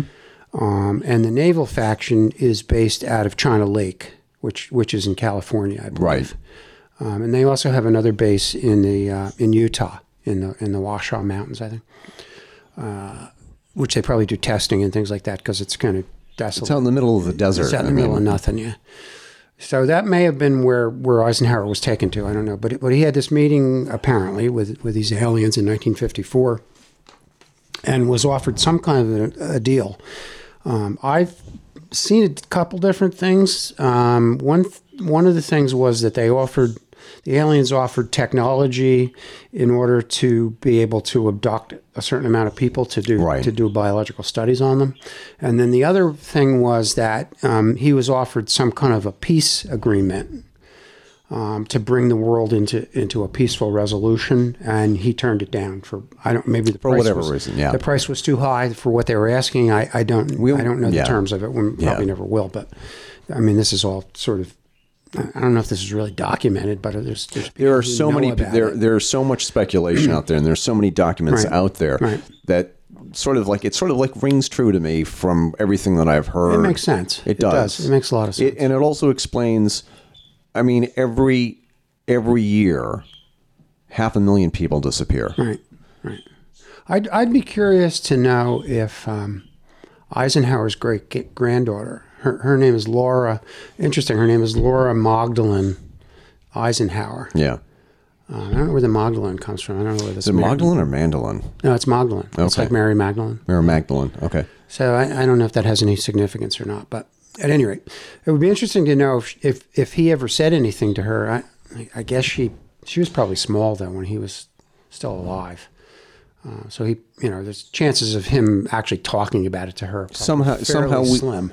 she may know everything that he knew. Somehow, it was passed down, or Who knows? We don't know. I, but I, I, I'd be interested to talk to her, see if we could maybe get Yeah. her as a guest or something. You know, um, she's been on different talk shows and things. I know, Yeah. So, so that's that is a possibility. and she's and apparently, she- like we had said earlier, she had been recruited for some sort of strange program. for Mars Colony. Yeah. Um, you should post that thing, that email that I sent you. I should post it. that on the show page. I got it. Uh, It's kind of interesting. Yeah. But it'd be interesting to know if she had any knowledge of that at all. Um, so, so now we kind of fast forward a little bit to Kennedy. Um, now, Kennedy apparently had knowledge of the artifacts on the moon Yeah. and the artifacts on, on Mars. We don't know how he found out about that know. either. Don't know about that, and don't know for sure if that's true. But but supposedly that was what um, prompted him to to start uh, a secret space program, a breakaway space program, kind Right. of. Knowing with that knowledge that you know that was going to be Something hard covert, for people to yeah. swallow. Yeah. the American public in general. So the face of NASA was for us to create the Apollo program and go to the moon. Right. But there was really another agenda behind that, supposedly. which is sort of nefarious. But the thing is, maybe I, I'm, I'm There's not a sure. I- reason I, why. I think I think that the intention was was to figure out if we could use that those artifacts to, to gain to gain the upper Sure. hand with um, technology. Yeah. you know, if there was any significance to to those artifacts in terms of technology that we could you know reverse engineer or, or, whatever. So I guess that's how that all got rolling you know, that, that, at least the American version of it. Now, um, another thing that I know you want to talk about, you're kind of chomping at the bit, I know, Eric, is, is, is that I guess Eisenhower, and then it, it sort of folded into the Kennedy administration, um, commissioned this report called the Brookings Report. that's not the full name. That's the unofficial name of it. What's well? Give us the full name. The full name is convoluted, but go ahead, lay it on us. I'm trying to get to the I, I stumbled over it in the last show. But. proposed studies on the implications of peaceful space activities for human affairs. And this is I'm not sure how to how I can say this and not underplay it. But when Walt told me about it and and I was overwhelmed by what he had said and he just scratched the surface and we said we're going to take a break and I'm going to I'm going to read the I, I read the entire document I, I read it from the beginning to end, and it is the blueprint of everything that had occurred between 1960 and now. Whereas they laid out all the tech, all the technological hurdles that we would eventually overcome. It doesn't actually call it the World Wide Web, but they they lay out a a system where everybody would have access to all kinds of information all at once instantaneously. Mm-hmm. You- Wow, I didn't- use- using that. Talking about telecommunications and how tele- telecommunications w- was going to have to improve with the use of, of satellite technology. Now, this was this was late fifties. This was done, right? Um, This is late 50s. Was really on the on the cutting edge. and of yeah, and, technology. and it, and and you read it, and and it talks about the evolution of television. Whereas with satellite television, they were going to open up more channels for more people to do stuff with the channels. They were they had alluded to the fact that there is going to be a 24 hour a day news cycle. They didn't mention they described social media without calling it social media. And right. and and talking about and a lot, one of the things that they spoke about specifically was how there was going to be trickle down technology from NASA to our everyday lives, like the laptop, the audio board that I'm using right now, flat screen TVs, and talking about how space technology was going to have to revolutionize everyday life here on Earth. Right. Whether it's from the fabrics that we use in in the clothes that we wear to the, to manufacturing of cars, motor vehicles was going to have to change. Uh, there and materials like plastics that they couldn't even imagine were going to have to be developed. And the way that you pay for these all these developments is integrated into American society and Western society in general. Just just to back up a peg for the people who didn't la- listen to the previous show, the Brookings Institute is a think tank based in Washington D.C. Based in Washington D.C. Right, so you have all, all these like really intelligent people. Um, Margaret Mead, the anthropologist, I think she's an anthropologist, was one of the people Yeah. on this on the board at that Yeah. particular time when this study was done. Uh, do we know who commissioned the study? Was it was it NASA or was it Eisenhower or was it? all it said was that it was it was commissioned by NASA under the guise of of the president at the time. It was it was the president of the United States and NASA had commissioned this report from the Brookings Institution. I wish I had read that about twenty years ago. I would have invested in Facebook when it first started. yeah. Uh, but the thing is, Unfortunately, I didn't. So. But it's like a and and it's a really easy read because the first part is is the summary. The summary is a distillation of everything that comes afterwards. And it's like uh, in an HTML document, it's like maybe like a like uh, you- six pages that basically goes into deeper detail. And and the thing is that it talked it talked a lot about you know how how weather satellites is going to change every aspect of hu- of of human life here on Earth using uh, satellite guidance systems like the GPS. Right. It was going to change the way that we move products back and forth and how people are going to better navigate in their daily life. And it was just like it's like when we talk about how the president on the first day of, of duty is called into an office and said, "Okay, well, here's the plan for your, the next four years of your administration." This is what you're going to do. this is the plan. This is this is part of the plan, and part of the plan was how do we secure fossil fuels from the Middle East to make sure that we can continue to fuel these programs. It didn't say you're going to start a war with Iraq. You're not going to fly airplanes into the twin towers. But what it did say was that we need to we we need here's a laundry list of things that you need to do to get us to the next stage of human evolution as far as space travel. And the thing is, talking about medicine. Medicine is going to have to be geared towards how to keep people healthy in extreme, horrible conditions in, in, in space. So this is this is kind of almost like a, a future documentary, sort of, of of the way Yeah. things are going to evolve, and, Yeah. and, and you have to wonder how they extrapolated all that stuff out. But I, I guess it's it was all based on what they saw presently and what they thought could that could turn into. Yeah. Now there's a section where they talk about which which is really sort of segues into what we're talking about today. Yeah. On on um, encountering alien civilizations. Is that is that the way they phrased it, or do you, do you have that section? The it, the section the section that everybody sort of like sort of freaks out on is the it, it's one of the final sections the implications of a discovery of extraterrestrial life Right.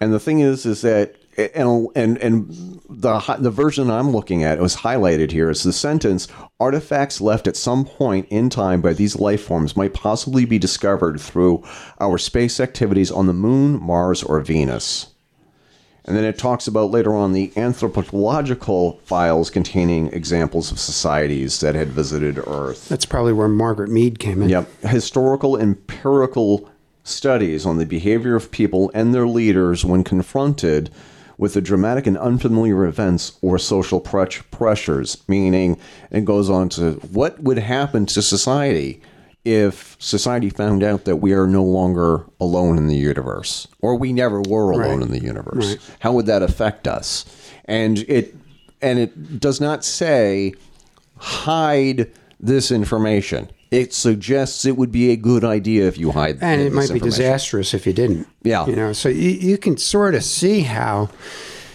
you know, somebody could say, or multiple people could say, look at that and say, you know what, we can't. If you know whatever we do find, we, we can't bring this out. It's, Yeah. It would cause mass, you know, mass havoc to to to the population of the world. Um, I think maybe the people in the United States might be a little more prepared for that kind of thing because of our history of, like we're talking about earlier, with watching shows like Twilight Zone and movies like Close Encounters of the Third Kind. Yeah. And, you know, I think we might be a little more set up for that. But think about some other countries where they didn't have privilege. There-. I mean, it could be like a religious experience. there there are certain passages in this institute that says that we need to use the media to prepare people for the inevitability There you go. There you go. There it is right there. Just exactly what I was saying. It's right there in black and white. Yeah. You know, if you read it. Uh, it. It's probably something everybody should take a look at. it's the most important document of the 20th It- century it's it's amazing that it's so under identified as as it's for its importance. You know, I mean, anybody that's familiar with ufology and that kind of stuff is is very familiar. This with is it, the but- smoking but it's not gun. In in some ways, I guess it is. Yeah, you're right. when it when it when it when it co- talks about disclosure or the lack of disclosure this is this is the smoking gun document this is like this is like the pentagon papers of ufology Yeah, yeah, it really is in, in some senses. That's that's very true. Um, one one of the things that occurred to me, and this is this is Mike Bara's uh, thought, but I, I agree with it, is that the, the real smoking gun for the um, secret space program is the fact that we've we've really flatlined on on propulsion.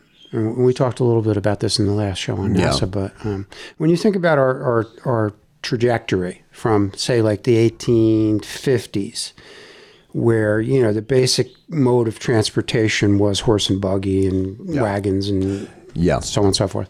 And then we gradually, or maybe not so gradually, built up through um, internal combustion engines and and um, that kind of thing, all the way up to jet engines yeah and and then liquid fuel rockets, and that was sort of 1960. And now, where have we gone with that? We've gone nowhere. Well, what's the We've- official we've- story? Well, we've flatlined, basically. Is, there any more advanced propulsion system than a than a liquid fuel rocket no right we're now just we're just we know of? we're just getting better and better at making liquid fuel rockets Right, but that's a very crude form of technology. Yeah. right? When you compare it to uh, what the Nazis were doing, um, and, and even pre-Nazi, yeah they were doing that. You know, that's that's really the next section of this is we we talked about earlier uh, about the NYMZA. We were talking to Jim and and how in the 1800s they really the NYMZA were a group of scientists and industrialists in Germany, which actually at that point was not really Germany. Germany it was Prussia, um, which is which is where my grandfather was from actually. Um, so they they developed this this technology based on I, I I'm not sure where where they got the knowledge from, but um, you have to wonder if there wasn't some kind of alien intervention with that at that point. Um, what was that? Oh, it's just Abby choking on something. Yeah. Oh, well, that's all. Um, so, you know, as we talked about, the NYMZA, f- I think, financing this whole thing, and and this morphed into um, what became the early development of, of the Nazi Yeah. the Nazi program. And, and the Nazis had a very interesting approach to, they, they were great engineers. You know, the German Yeah. engineers were, were really, really, really brilliant engineers. But they also had another viewpoint, which was a little different. Um, they had a kind of a more spiritual viewpoint. They, they didn't really separate science from spirituality. If, if you if you look at um, say like the, the the Nazi bell, their Glocke, Yes. they had they put symbols on that. If you see if you look at pictures of it, that were actually more like runic symbols. Yeah. Um, and and there was some belief that the runic symbols were some uh, form of language that uh, offered access to, ano- to to other dimensional energies.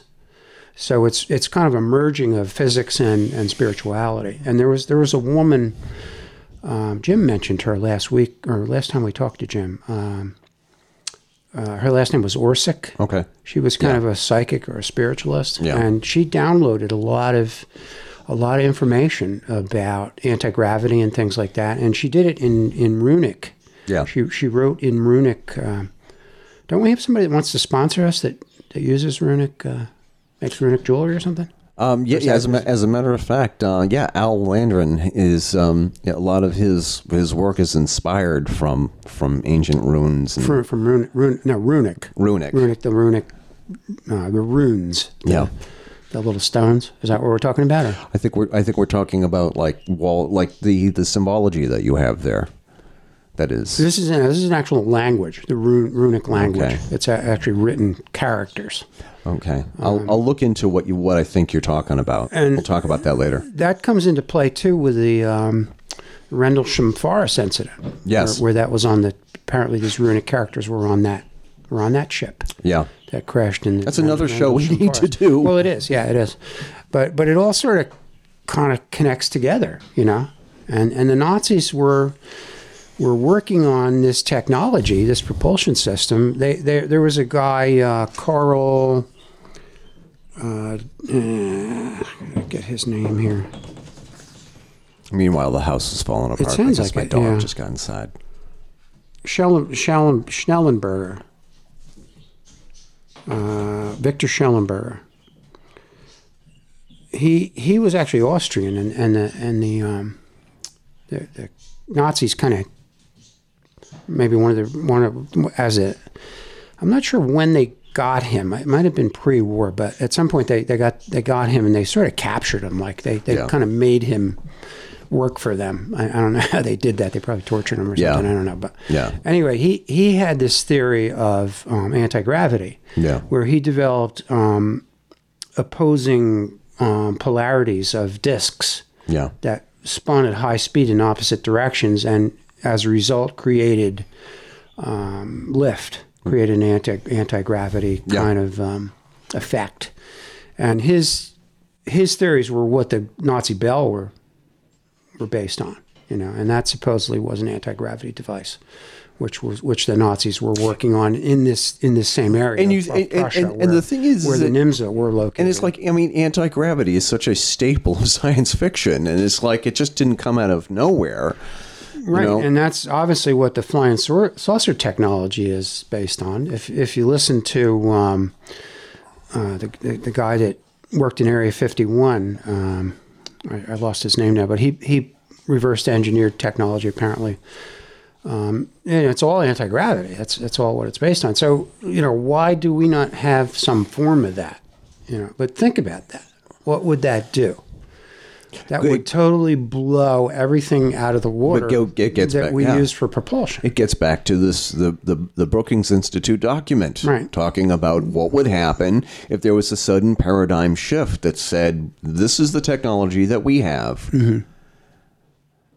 and there's always like somebody who's saying, "Well, let's look at the unintended consequences." If we if we actually had these these things like anti gravity cars, and I mean, look look if if you could drive your Volkswagen bus to the moon, wouldn't you?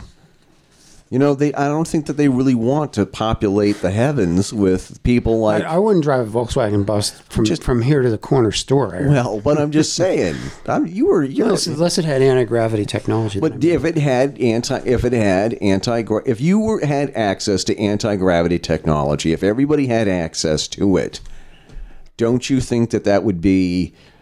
Would don't you think that would cause chaos? I mean, could you just imagine hot riot rotters, you know, flying over the treetops using anti gravity? Oh yeah, cool technology. But, but you'd also have. I mean, it would. I'm sure it would be pollution free. Um, you know, it, it just it would. You know, it would totally gut the economy, uh, on which is based on fossil fuels. You know, I mean, it would do away with that basically. Yeah. I'm not saying that's a bad thing. I, I think it would.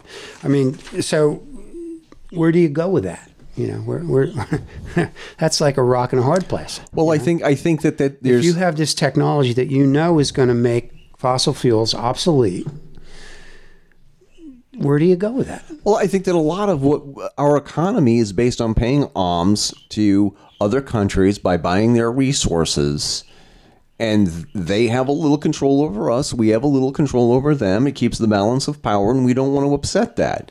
What would happen to certain parts of the world? What would happen to the global economy if we didn't have to buy oil from these other countries? What would happen if we didn't have to buy these resources from other people? I, I, like there, like with 3D uh, 3D printing. 3D printing is changing manufacturing, turning it upside down on its head. Any any wild crazy thing that you can imagine, you could actually build now. Like a If- building? If you Like could a skyscraper? I mean, that's next. I know, I know. They're talking It's crazy. about. I mean, imagine Imagine. I don't even know how that works, but uh, imagine like all the crazy wild things that that Frank Lloyd Webber wanted to do, but he couldn't do it because he didn't have the technology to do Lloyd that. Wright, Y- yes, Frank. What did I say? Weber.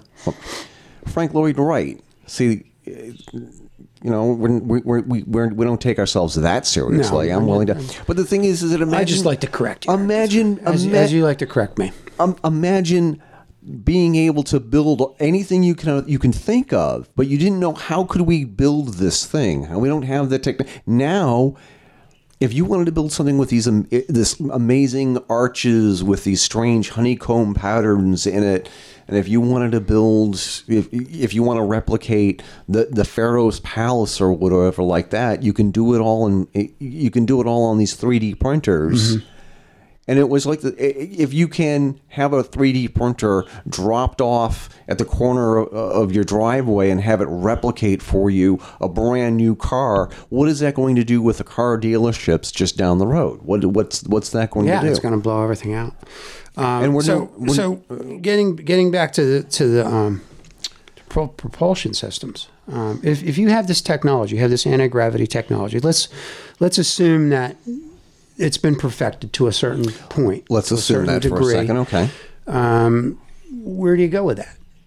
Well, if you can't use it in everyday life, which you know the Brookings Institute kind of points to that in, in some ways, if it's going to totally disrupt the whole economic system, Right. what do you do with it? You put it into some kind of program where you can use it to go Some covert to go out into space, and who knows what the what the real idea behind the secret space program is. Maybe they're you know they're mining things on other planets and asteroids and things Well, like that. uh, and the thing is, is that that also leads to the question: How do then?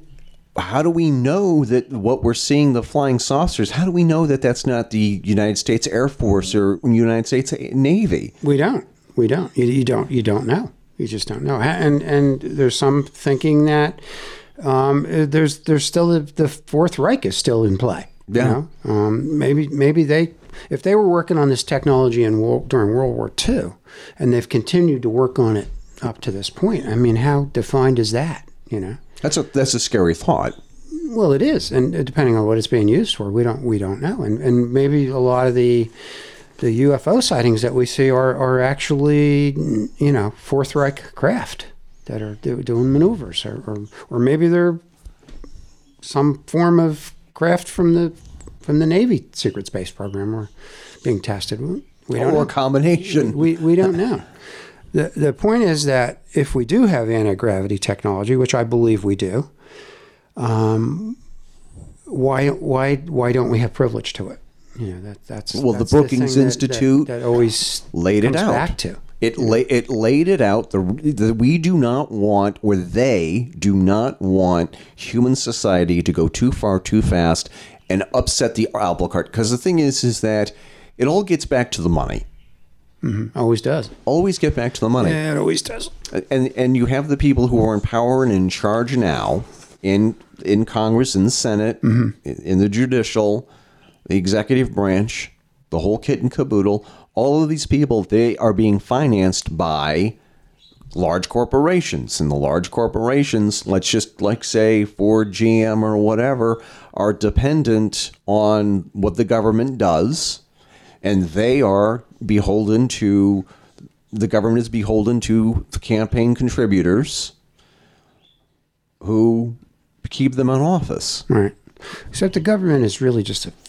It's like NASA. Yeah. It's just a surface of, of the real underlying power. I think.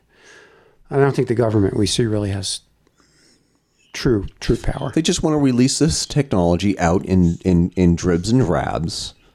And everything, whatever it is that they have. I mean, we know that DARPA is working on futuristic, Well, that's Weapons. militarized things. militarized. Yeah. I mean, the thing is, this is- this could this anti gravity technology could be used for a multitude of, um, you know, peaceful uses. sure, of you know, course. It could replace airliners, which which I'm not saying this this technology is totally safe either. I think No. that there's there's been you know a lot of problems with it in terms of maneuvering and things like that. But I, I think at this point the the remnants of the Third Reich, which is now I think the Fourth Reich, because they had so much money left over from from their treasury in World War II. Right. Who knows where they got that from? There's a lot of funding sources, probably some in the United States even Yeah. um, I think has perfected this technology, and they and they showed that with um, with that battle that that Byrd fought with them. I mean, the technology they were using there was way ahead of of anything that we had at that point. I mean, we being the, the U.S. government, um, and and and you know when you think about the the the typical UFO, you think of a disc with a sort of a dome on top, Right, You know, like, yeah. a, like a cupola and this kind of thing. Well, if you think about the Nazi bell, that's it's not very similar yeah. shape. It's very you So similar. you take a Nazi bell and put it on a on a flying disc, which is very conducive to maneuvering, much more so Yeah. than a traditional aircraft is, which takes a big has to take a big turn to, to turn around and they can't turn on a dime, you know, No. like apparently like these craft can. So, you know, think of all the all the uses, you know, in terms of personal transportation, in terms of public transportation. And what if you could just get on your disc and just who wants to spend the weekend in Paris? Let's go. You know? Yeah, you know, like like Admiral Byrd said after Operation Highjump, you could get from one pole to the other in a matter of minutes. So Yeah.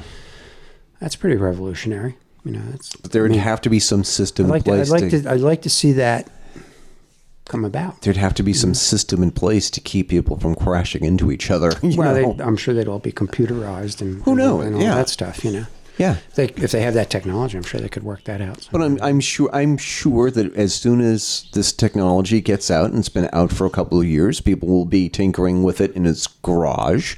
This is the thing: get this technology into the hands of people who like to tinker in their garage and see what they do. See well, what that's they come up thing. with. That's another. That's a good point. What, why has hasn't somebody, some private scientist, like, done this? You know, Maybe they have. well, we don't know about it. They've, they haven't come out with it. You know, I, I think, I think Musk, Elon Musk, the guy behind Tesla, and Yeah. uh, that's another thing. Tesla, I think, was working on this kind of concept Yeah. of, of anti gravity. Um, there's there's um, when, when we have when we have Walter Bosley on, we can ask him. There, there's supposedly uh, Tesla supposedly developed an anti gravity craft Yeah. that went went off into space with a, with a group of people on board that went to Mars and and never returned. So I don't know if that's what, It's a what's behind that. possibility. It's a something, you know, possibility. so we can ask him about that.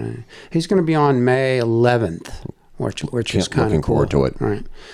So I, I sort of get to, get the sense we're kind of kind of wrapping things up here because we're we're kind of getting to the end of our time. So, um, as as I said earlier, a lot of this material comes from um, from Mike Mike Bara's book um, about the secret space program. So we we have a little thing going on. Um, we're going to try to get Mike Bara as a guest. That's I- another thing we were going to. Yes. Right. I, I've been in contact with him, and he's under contract to to an agent. So he's he can't do anything without getting at least a two hundred fifty dollar fee. right. Um, so we need to reach out to our listeners and see if we can raise money to get Mike Bara on the show. Now, Mike Bara, in my opinion, is one of the one of the people that's really on the forefront of this kind of thinking. He's really Yeah. he's really jumping up now. He he was an aeronautical engineer for 25 years. Yeah. Before he actually even got into this kind of stuff, and he's written uh, I don't know how many books, but he's got this book on um, the secret space program. He's got a book that we ask, accessed about NASA. Um, the Dark Mission, which he Yeah. wrote with Richard C. Hoagland, who's who's another big big name in the field. There are a lot of huge names in this. Um, Yeah, and, and Mike Bara's really, really stepping up with this. He's been on Coast to Coast numerous times, and um, so I'd like to try to get him as a guest, and, and he he will come on if we can if we can Yeah. get his fee. So, So, we started a GoFundMe page. so have you got that rolling yet, or We got it. We got it rolling. I'm gonna I'm going to introduce it. It's just. It's just a little. Just a little image. It's just a little page. And and where, how do you get to that? I, It's- I'm gonna I'm gonna start it out with twenty dollars. all right. It's uh, you go to the metaphysicalpodcast.com I, I feel like I'm calling into the Jerry Lewis telethon or something. and and at the top of the page you will see the link GoFundMe. Click on the banner. Where do we go now? Go. It's going to be a GoFundMe page. It's going to be. Mm-hmm. Go, it's at GoFundMe. It's like it's just a link on our on our on our on our page Okay. on our webpage. All right. And you just click that, and it'll take you to the pledge page, and you just say you just contribute what it, what you can. Right. Contribute. a quarter out of your piggy bank or something. you It's smash the piggy bank, and and? Use your allowance. and this is going to be, and on, on top of that, this is going to be a big, huge thing because he is going to come on the show and he is going to provide us more evidence that we ever could. Oh, he's got a lot of knowledge. I mean, He's got a lot of knowledge, done and he's lot of going to research. share a lot of things, and he's going to bring the goods. Mm-hmm. And mm-hmm. He's, he, he's agreed to it. If we can, if we can raise the money, Yeah. he, he's okay with it. He he gave me his blessing. yeah. So, so the thing is, is that the goal is is to, to get the get the information directly from Mike Bara about all the secrets sp- space program stuff that that uh, that he knows about, right, we're going to tell you that we want Mike. and we want Mike. And the thing is, is that and he We want Mike at the mic. and he knows he knows where all the skeletons are buried in. Well, he knows inside a lot of NASA. stuff. He's, he'd be a great guest. He's, and he's, he's I've heard him on Coast to Coast, and he's he's been on Ancient Aliens numerous Yeah. times. He's been on this other show I've, I've watched on Gaia called Deep Space. Yeah. Um, he's he's got it. You know, he's got, he's he's getting his name out there. He's he's got he's got a lot of notoriety with this kind of stuff. He's got a lot of credibility. Yeah. So if we can get him on, so you know, open up your wallets. Let us let some of those moths out and Yeah. send us a dollar or two, whatever. You know, two hundred fifty dollars is not much. If everybody who's listening to the show just contributed a couple of bucks, we would get this guy on sooner. yeah, and we're I'm, we're hoping to shoot for June. We're, Yes. we're trying to get a guest a month. We've got we've got Walter Bosley Right. lined up for um, for May. Yeah. Uh, so if we can get him for June or, or maybe in the summer, would be great. Uh, Yep. he, he may have a new book coming out fairly Yep. soon too. So- So, uh, see what we can do. So go to the Metaphysical Connection podcast. It's metaphysicalpodcast.com and click the link, GoFundMe.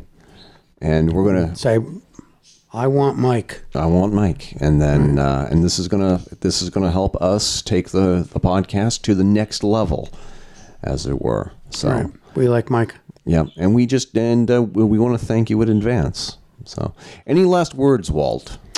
No, I, I just think that this is a very, very, I, I think this is an extremely important topic uh, because it, it ties so many things together. You know, it ties the the Nazi technology with the secret space program, which I think really is something that people should know about.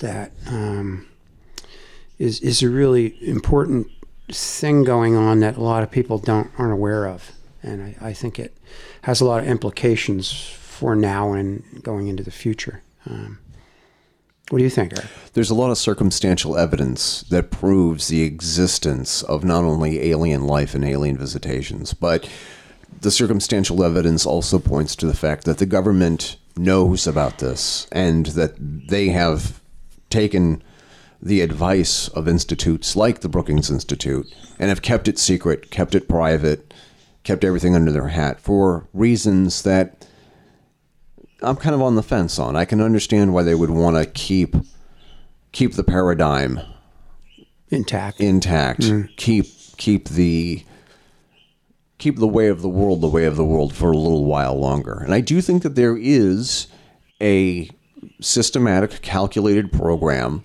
to slowly introduce to to the public um, these concepts. And I think that there there's a systematic plan in place to slowly release this out in dribs and drabs. And I think that there is even especially after what I've read over the over the past couple of days, that there is a conscious effort to turn our society into something more.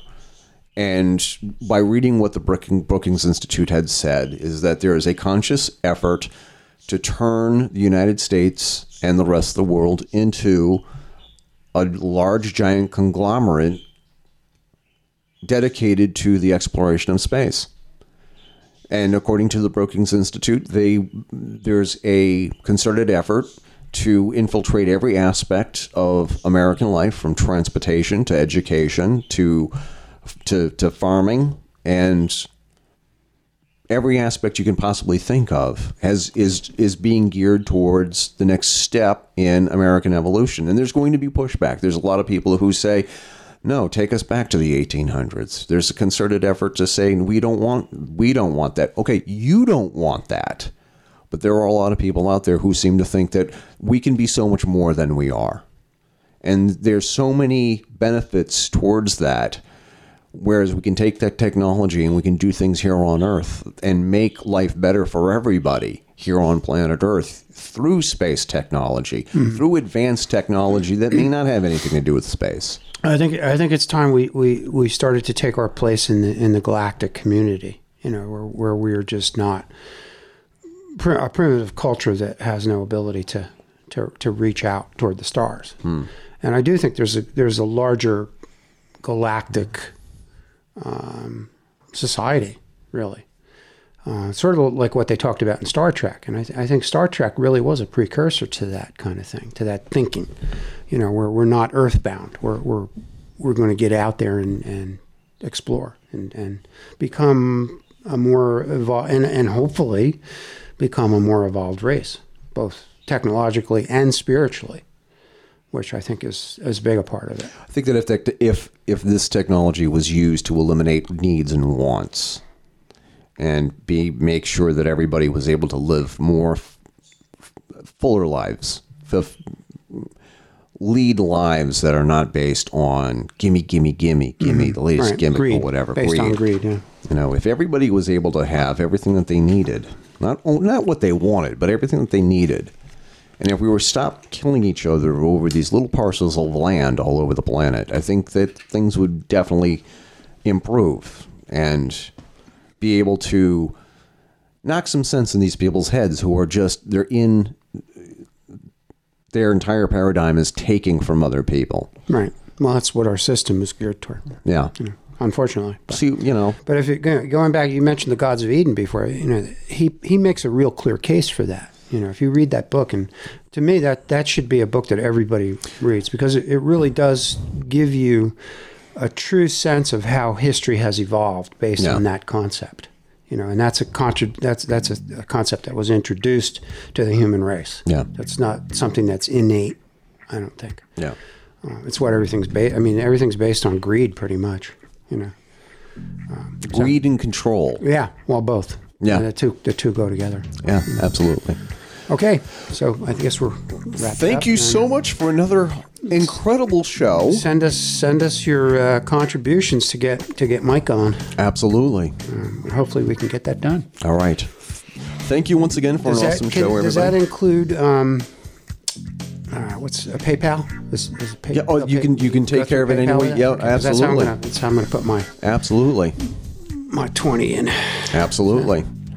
All right, Walt, thank you for an excellent show. Same to you, Eric. And also, one more thing. We'll I'm back gonna, in two weeks with uh, will be two weeks to, to Walter Bosley or I believe so. yeah okay. And while you're at it, definitely check out the link also for that Brookings Institute. And I want to get your thoughts on this. So, all right. Thanks a lot. Okay.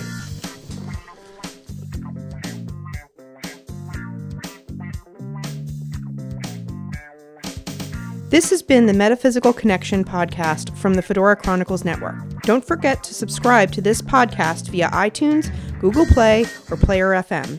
You can find our podcast via your Apple, Android, or Windows devices using those services and more. If your favorite podcast service or program doesn't feature us, let us know by shooting us an email via info at thefedorachronicles.com. That's also a great way to get in touch with Walt, Jim, and Eric and let us know what you think of the podcast, as well as topic suggestions for a future show.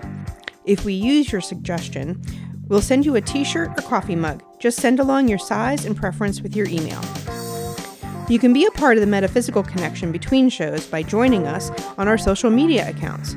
You can find us on Facebook by going to our Metaphysical Connection group and following us on Twitter at Physics Laxative. Most importantly, you can support the show by hitting the Patreon button on all of our show pages, metaphysicalpodcast.com. Patreons of the show get specials such as getting the podcast a day before the rest of the audience, heads up about future episodes, and other exclusives. Want some Metaphysical Connection swag of your own? Get your own damn Metaphysical Connection coffee mugs, t shirts, keychains, and barbecue aprons at our Zazzle page. My house is full of them, yours should be too. Find them at www.zazzle.com slash Fedora Chronicles. Don't forget to check out our show sponsor, the Trinity Whip Company. Traditionally made kangaroo whips, top quality craftsmanship in form as well as function. Handcrafted by Blake Brunning. Find his products at www.trinitywhipco.com. So for Walt, Jim, and Eric, this is Carol Fisk thanking you for listening and signing off. Until next time, keep your chin up and your bra, excuse me, fedora on.